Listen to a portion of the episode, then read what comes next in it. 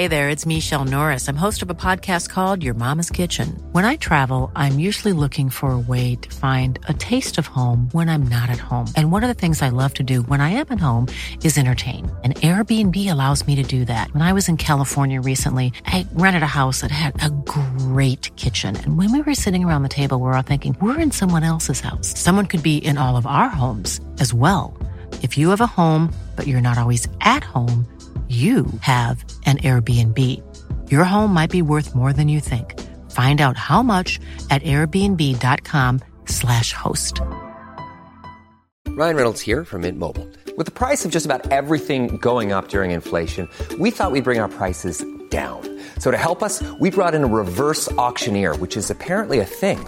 Mint Mobile unlimited premium wireless. Ready to get 30, 30, bit to get 30, bit to get 20, 20, 20, bit to get 20, 20, bit to get 15, 15, 15, 15 just 15 bucks a month. So, Give it a try at mintmobile.com slash switch. $45 up front for three months plus taxes and fees. Promo rate for new customers for limited time. Unlimited more than 40 gigabytes per month. Slows. Full terms at mintmobile.com.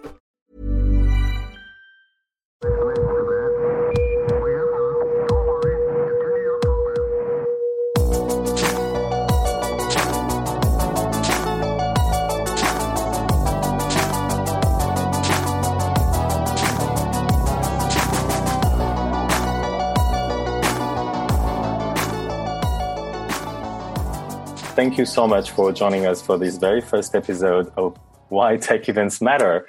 Uh, we will do this every day until Friday next week with some of our mentors, friends at Startup Sesame. Uh, basically, people who share something in common is that they go uh, to conferences and events because of their job and uh, they know a lot about them. So we wanted to get the opportunity to you know share the knowledge with our uh, audience online on Facebook. Thank you very much, Bindi, for joining us today. So, Bindi Karia, tell us quickly uh, who you are and what you do.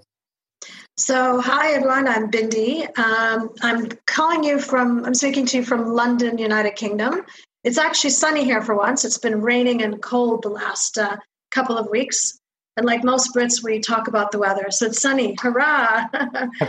Um, by way of background, I've been in the London and European tech scene for a long time. Uh, I'm probably going to age myself here a bit, but I've been around since 2000, the first time round in London. And through that period of time, I've worked in a high growth fintech startup. I've worked in an incubator back in 2000. Um, I was at Microsoft for eight years, uh, part of where I launched built what then was known as BizSpark, but it's now falling under the Microsoft for Startups um, banner. Uh, that was announced yesterday. Yeah. So great to see so much of my old team uh, still around in that team. Um, and then I joined Silicon Valley Bank in London and was there close to three years, where I was working on the early stage banking business unit and focusing on emerging and corporate VC. And then obviously, because I've worked with so many entrepreneurs, I left and I'm in the process of building an advisory business, and I'm really focusing on the intersection between corporates, uh, startups, investors, and government. And each of those pieces of work, I um, really focus on connecting and making sure they're successful. So, startups, I'll be on advisory boards. With corporates, I'll sit and help innovation teams or chief innovation officers as they decide how to go to market uh, VCs, I work with them on either growing a part of their business or sending them deal flow. And then government, I do bits and bobs of advisory work, including the European Innovation Council, um, which is really looking at the next level of spend on innovation across Europe. And there's 15 of us from across Europe that are part of that council. So I wanted that's a summary. but uh, you, I wanted to ask you actually a little bit more about this uh, European Innovation Council and um, also one of the first conclusions. Recently, you released uh, one of your report or conclusion. Can you tell us a bit more about this? Yeah, I mean, the Innovation Council is really set up to help the um, European Innovation Commissioner as he focuses uh, sort of on the next level of spend on innovation following the H2020 program. So mm-hmm. we're really a pilot to say, to help him figure out what to do next. And I think that the main message that came out from that, Ben, maybe you want to send a link to the white paper after, because we released that in Davos a couple of weeks ago. Um, but really, the main focus on that is around the innovator and making the innovator, whether they're from university or a first-time founder or you know a second-time founder or from within corporates or etc., making them the center of it all and making it easy for the innovator to get access to financing and funding, um, to mentoring and support, and to you know having the government communicate with them more openly about how they can be helpful about removing regulatory and process type barriers. So there are so that several. First report was released, which was fantastic. We'll share the link afterwards, and there are several objectives there. If I understand properly, one of them is to uh, have kind of a, um, a easier, streamlined um, communication uh, to innovators, so that I, I can navigate better this uh, space in Europe, where for especially for starters, we know that not really very simple to understand from outside. Like they're like, okay, where am I supposed to go to? Who am I contacting? What is H twenty twenty? What is Startup Europe? What is EIT? What what are all these things, right? Yeah, and and the, the whole message we gave was there's so much out there, and don't create anything new. Actually, mm-hmm. bring it all together in one spot where the innovator can access that insight and information, and also like what are these various funding instruments that you know um, innovators can get access to whether it's a loan or whether it's through the vc fund who's taking funding from the fund of funds um, or you know actual grants? Because you know that's very important. Then if you look at areas such as deep tech and this is really one part that the report focused on deep tech is a very very long term play and it requires patient capital mm-hmm. and quite often vcs because of the way they work it's hard for them to come in until that deep tech has a proven capability. So, really, um, some of that funding from an earlier stage could come from a government level because that's what they need. They need that patient capital to help them get that technology to a certain level, particularly in areas of biotech and the like. So, it's really about that. And it's also saying let's make heroes um, and examples of some of our top minds in Europe. And mm-hmm. uh, we, we suggested something like a fellowship. And that might not be the right wording, but it's, it's the concept of saying these people should become fellows. And as a community and ecosystem, we should be there to support them, whether it's through funding or mentoring or connecting or network, and also make it easy. So we know how hard the process is to apply for funding so we've also very strongly said the UX and the UI and the access to a lot of this needs to be easier. Um, so you know those are some of the key messages, and it needs to be fast. It can't be slow, slow pace because innovation changes on a dime these days. Mm-hmm. So really, um, it's about getting faster access to this as well. Uh, coming back to the deep tech um, um, area of like uh, in terms of how the um, European government can support these a particular field of innovation. Um, as you know, we, we just launched our call for entries at startups. I mean, one of the new vertical that we included this year was uh, is deep tech, um, and we did that for a number of reasons. The first one is because we have some exciting events that are covering this um, particular field, but also because we were meeting a lot of startups that were not fitting in the sort of traditional, not traditional, but like the, the, the standard model, I would say. Uh, so we thought, let's try it, let's test. And I guess that it will be harder also for us to work with those companies. One reason being that maybe the founders or CEOs are not as experienced with pitching and this type of thing as a, a usual entrepreneur will be because of the background of coming from research. Uh, maybe I'm wrong. I hope you know we're gonna know about it very soon. So my question is, what are the, um, the, first? Do you have an opinion about it? Like, do you know uh, personally deep tech, you know, companies where the founders are as brilliant and as good storytellers as any other startup founder? And two, uh, what other oh, what other trends are exciting you currently in Europe in terms of innovation and companies that you see popping up?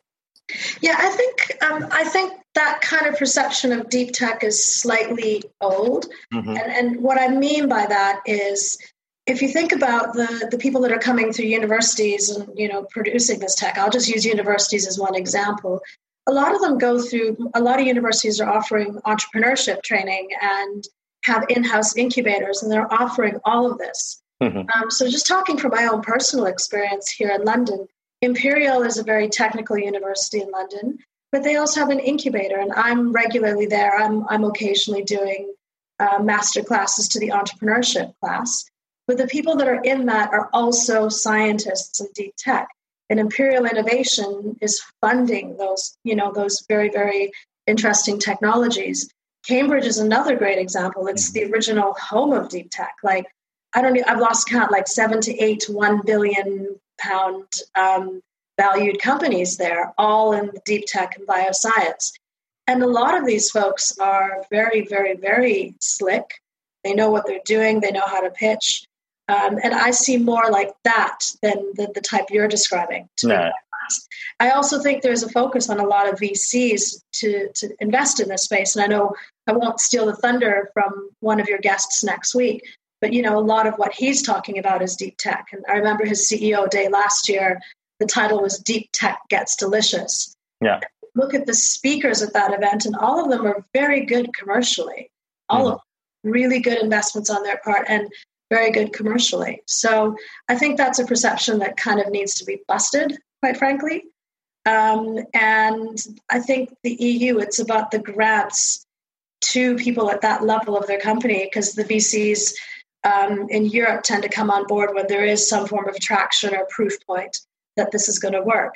And it's the long term patient capital that's the issue. So I think that the government and the EU can provide that more patient capital to get the company up to a level where it is investable by traditional VC. And then, in relation to your other question, like other trends I'm seeing, I'm just going to equip you with buzzwords, but this is certainly what I'm seeing all around the market. And, you know, a lot of conferences are um, what's the word? I heard a giggle in the background. Yeah. Um, but a lot of conferences are talking about it. But um, obviously, artificial intelligence is a huge word, and you know, AI is not just a startup thing. It's the focus of so many corporates I'm talking to because they're sitting on so much data. And that's the other thing. Data continues to be the oil upon which these corporations run. You know, I, I hear the buzzword data is the new oil. But AI is about how to interpret that level of data on, you know, sitting on millions of customers' insights, and therefore, how do you produce goods and services that are better geared towards a very well-established customer base? So there's that. There's robotics. Um, no doubt, all of you saw that uh, Boston laboratory video. What, what's their name? They're based in Boston. Of the dog opening the door, the robotic yeah. dog. I mean, that scared me to death. But that just goes to prove this is the direction in which robotics is happening. And um, I think voice is another one. Like uh, everybody loves their, you know, Google Home or Alexa or um, whatever the Apple one is. I've got an Alexa myself. But I think a lot of people are building um, applications and businesses based on voice. So I think voice is huge. And then finally, um, I mean, this is just the end all be all that I'm seeing right now. Every other word is crypto and ICO, right? So cryptocurrency. And I'm still fairly new to the game and I'm learning a lot and I'm in quite a few chat groups. But crypto is where it's at and I'm seeing it and seeing it and seeing it. And I saw an article yesterday where even JP Morgan, JP Morgan Chase, who were very, uh, I guess, conservative on crypto, even the CEO is saying, yeah, we might actually have to start consider having cryptocurrency uh, in our portfolio. And I think I think was it the state of Arizona that said they'll start to take tax payments in Bitcoin. So I think we're at the beginning of that. I think we are in the 1999 of web uh, in this crypto space. And then everyone and their dog I know is ICOing. I, I did an event um, a couple of weeks ago in London where we just had 60 very keen people in the space. And, you know, um, IPO is so 2015, as my friends at Funderbeam say from Estonia. Um, and and I, I think that's something to really think about. I think the interesting thing will be the regulation and how government can sit on top of that. So they've really got to start taking notice. And I know Gibraltar um, yeah. issued a statement on regulating that. I know um, other islands are certainly talking about it offshore. And I know regulators are also looking at it um, and, you know, regularly making statements. Statements. I think the UK is quite forward thinking.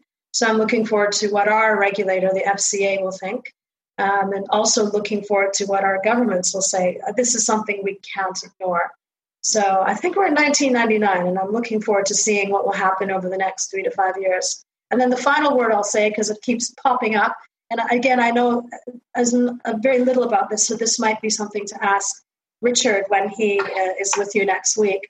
Um, but quantum computing and how that relates to the speeding up of crypto, uh, the crypto markets right now. So I think that's fairly new. And again, there's quite a big uh, faction or sort of community here that's growing in the UK.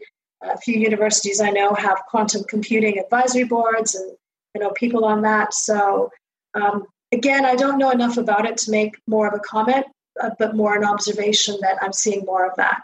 So I think we're early doors with that, and I'm very curious to see where we'll be in a couple of years' time with that space. So that's, why to ask all your other panelists as well. Yeah, well, thank you very much for you know dropping a few questions that I can use for uh, Richard week. And you were mentioning the event that uh, Open Ocean is organizing on March the fifteenth in London. Um, if you want to get involved, you can drop us a line. We have you know some invitations uh, with us. Um, I wanted to ask you again two questions, but let's keep. I'm, I'm going to keep the first one for later on. The immediately, I wanted to uh, follow up on this question about how a government will regulate, and I wanted to know what is you. Do you think uh, events like you know conferences and other type of events like technology events, but also uh, you know official government reunions like meetings that you are involved in some of them. Recently, I think you were in Bulgaria. Um, I was, yeah. yeah. What is what are they? Do they have a role to play in getting you know the government aligned, and and how how can pure startup events can also play a role in this field? Do you what do you think? So I think it's happening. So the European Innovation Council team, they have been at most of the big tech events. So they were at Slush. Um, I know they were at Davos, and I know Davos wasn't just a tech event, because, uh, but you know they were there. And blockchain, obviously, I forgot to mention blockchain in my buzzword bingo, but um, you know, blockchain. There are a lot of blockchainers at Davos. Um, they were at DLD. They're going to all the big events. So look up for the EIC team. They're everywhere, and they always ping the 15 of us. Are you at this conference or that one? I know they're at Web Summit last November or is it December now? Uh, they were at Disrupt in December in Berlin. So they're actually doing the road trip and they're trying to get the word out there. So I'm seeing more of these EU bodies going around to the conferences to spread the word, but more importantly, to get the feedback from the community and the ecosystem. Mm-hmm. They're being very open to getting the feedback. So they appointed people like me, the 15 of us that are there. All of us, you know, we're from quite a few. We represent. We were a very good representative of pan-European ecosystem. All of us have some form of connection to the various ecosystem and are able to talk about it. So I always ask my friends on the ground here in the UK and whenever I'm uh, running into you at conferences, Ben, yeah. uh, what your point of view is, and I share that point of view, and I share it not just from the founders, but I'll share it from the VCs as well because I spend a lot of my time uh, with VCs because some of them are my clients. In fact, one right now is a, a, client of mine. So I see what's happening on the ground and I, I try to communicate that back um, to the people at government. So I think they are doing a listening exercise and I think more of them are going to conferences. They just look for them. They, they, they'll have a banner or a stand and they'll always have some kind of, um, you know, uh, off-piste chat. So they're not might not be on the main stage, mm-hmm. but they will be having um, a chat, you know, in the unconferencey bits or the conference, like the, the smaller panel bits and the, the side conference bits. Um, I don't know if they're going to MWC. I should find out so that uh, if they're there, then I can be there to help them. But do you know what I mean? So I, am seeing more and more of it. And is it, uh, you were saying it's very easy to find them? Like uh, if I just basically ping them online, I'm going to be able to meet with them. Uh, I don't like. I usually just ping them, um, but I think they're they've, they've got a website up and running. I think it's better if you find them at the conferences, and okay. usually they'll have something in the conference program that they're there. Because, for example, at Slush, um, they were in the program. They weren't on any of the main stages, but they're in a lot of those side rooms mm-hmm. that were those side conferencing was going on. So they were there. In fact, the same room, Ben, that you and you did your Sesame side yeah. event yeah. Slush. They were in that exact same room. So um, they are there. You just have to go find them and go talk to them, and they'll give you the brochures. And you know, they want to get feedback from you. So I think it's better face to face, actually. How would you like to look five years younger? In a clinical study, people that had volume added with Juvederm Voluma XC in the cheeks perceived themselves as looking five years younger at six months after treatment. Look younger, feel like you. Add volume for lift and contour in the cheeks with Juvederm Voluma XC. Reverse signs of aging by adding volume to smooth laugh lines with Juvederm Vollure XC. For important safety information and to find a licensed specialist, visit juvederm.com. That's J U V E D E R M.com. Not for people with severe allergic reactions, allergies to lidocaine, or the proteins used in Juvederm. Common side effects include injection site redness, swelling, pain, tenderness, firmness, lumps, bumps, bruising, discoloration, or itching. There's a risk of unintentional injection into a blood vessel, which can cause vision abnormalities, blindness, stroke, temporary scabs, or scarring. Talk to a licensed specialist to find out if it's right for you. Hold up. What was that? Boring. No flavor. That was as bad as those leftovers you ate all week. Keke Palmer here, and it's time to say hello to something fresh and guilt-free. Hello Fresh. Jazz up dinner with pecan-crusted chicken or garlic butter shrimp scampi. Now that's music to my mouth. Hello Fresh. Let's get this dinner party started. Discover all the delicious possibilities at hellofresh.com. Hey there, it's Michele Norris. I'm host of a podcast called Your Mama's Kitchen. When I travel, I'm usually looking for a way to find a taste of home when I'm not at home. And one of the things I love to do when I am at home is entertain. And Airbnb allows me to do that. When I was in California recently, I rented a house that had a great kitchen. And when we were sitting around the table, we we're all thinking, we're in someone else's house. Someone could be in all of our homes as well. If you have a home, but you're not always at home, you have an Airbnb. Your home might be worth more than you think. Find out how much at airbnb.com/slash host. Uh, that's a very good transition to this question of what's the value of tech events. So, uh, this face to face connection that you're mentioning right now, you're saying that it's better. It is better in person. So, why? Yeah. Why is that?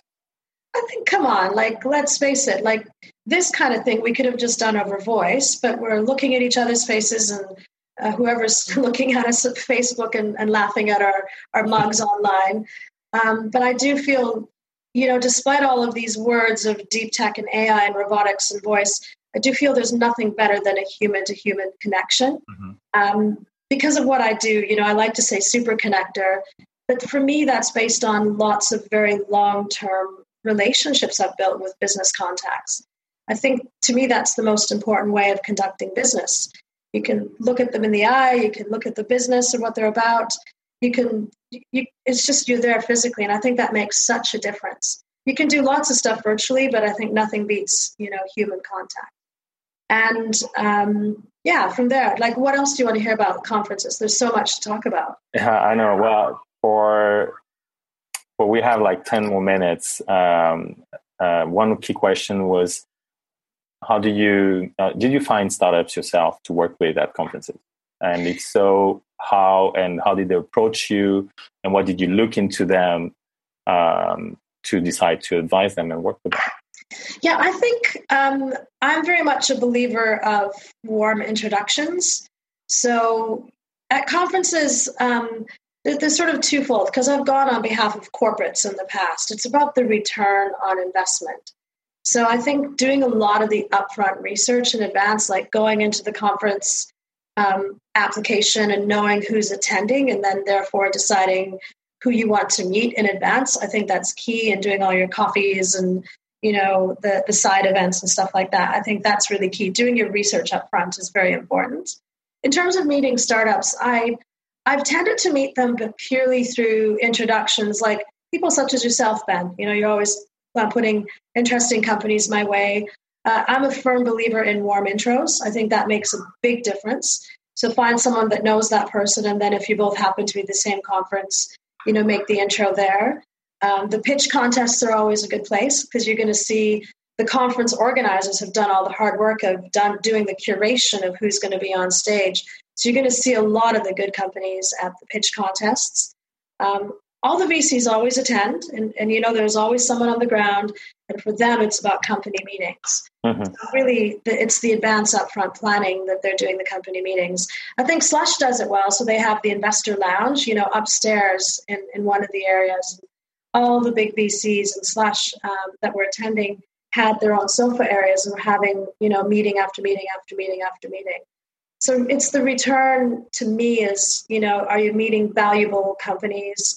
Um, and, you know, are you coming back with leads that you can then follow up and it results in business? For me, I'll go knowing there's a probability of commercial success. That's kind of how I've always gone to the conferences well equipped. So, Mobile World Congress, I have an idea of who I want to meet. And this time around, I want to meet corporates. So, um, you know, Ben, I'll probably be reaching out to you saying, help me find some good ones out there. Um, and so in this case, I'll go equipped with my hit list and who to talk to and, you know, try to get side meetings with them wherever I am. So if it's about were, focus and research up front to me. We, the, the one, one of the challenges of having uh, this conversation with you is that um, we both kind of know uh, what we're talking about. So um, um, if we were, if among you know the people who will be watching this, if I'm a startup founder, an entrepreneur, and I'm going to be, for example, at Mobile World Congress, I think we're going to talk about Forest from Mobile World Congress during the entire week because this is kind of the next big event that we have coming next, and yeah. a lot of people that we I'll are interviewing. Yeah, so a lot of people that we are interviewing are going there as well.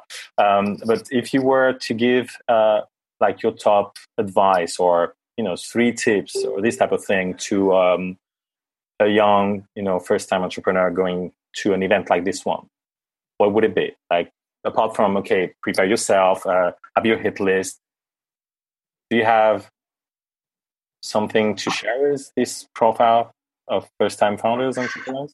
I, I think like just being in the conference area, going to the right pitch events, because you know people will be there. Um, uh, where, what else can I say? I think that's a hard one because I've been going for so long to these conferences. I, I must admit, I forget what it's like to be a first timer. I think the upfront research is key and using the conference app is key. I think if you're completely going in cold, that's a good way to start, right? Um, the sort of the um, gosh, the pitch events will be a good one because you know the investors will be at the pitch events yeah. like, mm-hmm. for a fact. And then I always make a point of going to the right talks that are relevant to my business or what I'm doing or the right areas. There's always an investor lounge. So try, you know, try to see if you can get an appointment through the investor lounge. Um, there's always networking events and meetups at the conferences. And obviously the after parties, they're good fun, but you should also go knowing that you have to be um, equipped, knowing people as well. Mm-hmm. I think the other thing is don't be scared. I do a class at uh, couple of the universities around sort of networking 101 and what you do and what you take what it takes to do. And i think it does take a bit of confidence as well. Mm-hmm. you know you've, you've just got to go there and don't be scared of rejection. You just got to get out there and do it. Um, one more question. The you're also involved personally in um, in uh, other um, activities like um, for example, your involvement in supporting women in technology. And, I, I and correct me if I'm wrong, but among your advisory role, uh, board roles, you are uh, working with six uh, uh female-founded startups. Um, is that the case, right? Yes, absolutely. Uh, um, so my question, maybe you can tell us a bit more about, you know, what what's your take on it and um, how you see the industry uh, evolving um, concerning the role of women and their their um, their leadership within the tech industry, and also what's happening during events. Uh, if you like, for example, I know that for Slush that we were discussing uh, earlier today, um, they implemented a lot uh, for the last edition to um, have an anti-harassment policy in place, to have uh, to create an environment that feels safe, uh, to do business, have fun, and create you know uh, valuable connections. Tell us, Wow, where to begin with that? That's the last question that I have for today. Yeah, I think um, I think for me, like the actually seven women founded companies, I'm on their advisory board. Uh, the interesting thing is they found me, which is fantastic, right? So how I ended up working with a lot of them is I just got along with them. I believed in their mission. I also thought what I know and who I know could be helpful to them. Because there's a, there's a lot I have to say no to because I just don't know everyone and I don't know the certain industries. So I really stepped in where I feel I can be helpful and I have a really good working chemistry with the founder. And one of my favorite recent stories is Alice from the Work Crowd. Hey, Alice, if you're there. Um, Noah London reached out saying, We don't have enough female founders on stage uh, at the pitch day. So I reached out to all the women founders in my portfolio and I was like, Ladies, come on, enter. What are you doing? Alice entered and she actually won the whole competition, which I was so proud of her. Um, but actually, she was doing an HR technology. It was really focused on the freelance market, which is so huge right now, and it's the future of work. Um, and she's just killing it in terms of the business and the scalability and the clients she's signed up. Um, and she continues to grow on scale. So she's at a point where she's ready for funding. So by winning Noah, and now she's obviously going to be pitching on the stage in Berlin in June. Um, it was great to see, but it's really about helping them on that road to Series A. Um, secondly, I think it's great that a lot of the conferences are putting this as part of the policy, saying more women on stage, um, you know, making sure that every panel has a good, not just male, female, but just a diversity in general. I think mm-hmm. that's super, super key. Um, and you've got to bring that into the DNA. Loads of the VC funds in London are really focused on that right now. Um, you know, there's a, I, I don't know if the word is a manifesto, but there is a young group of VCs that have put out a women in VC um, kind of uh, manifesto saying this is what the state of the play is, and this is what we think it needs to be, and how you can do it. Um, there's a great initiative of female VCs in London who are doing mentoring stuff at Google Campus, and they're doing office hours as a group of 10 amazing ladies doing that. So it's about, and then a lot of portfolios. So I can talk about Wayra, for example. Um, I think their class last year was almost 50% female founded. So they're really being proactive about who they recruit. So I think it's it's happening. Um, we're still not there yet, but I think it's happening, and I think it's up to all of us to be part of that and pay it forward as well. So I'm very much about paying it forward. Um, I love that Madeleine Albright quote. Um, so sorry for a tiny bit of a swear, but there's a special place in hell for women who don't help other women. And I take that seriously. I think we've got to help each other out just as much as the, the men are helping the women out as well. So I think it's it's a sister sisterhood's got to help each other too. And I see I'm seeing so much of that now.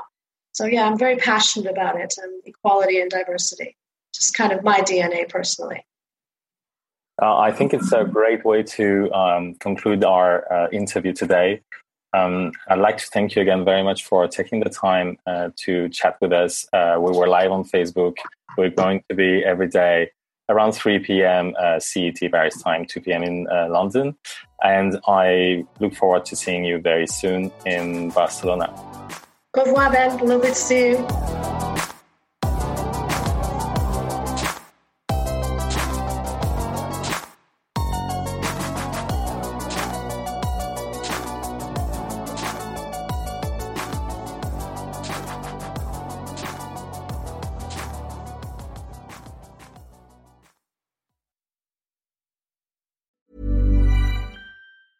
Ever catch yourself eating the same flavorless dinner three days in a row?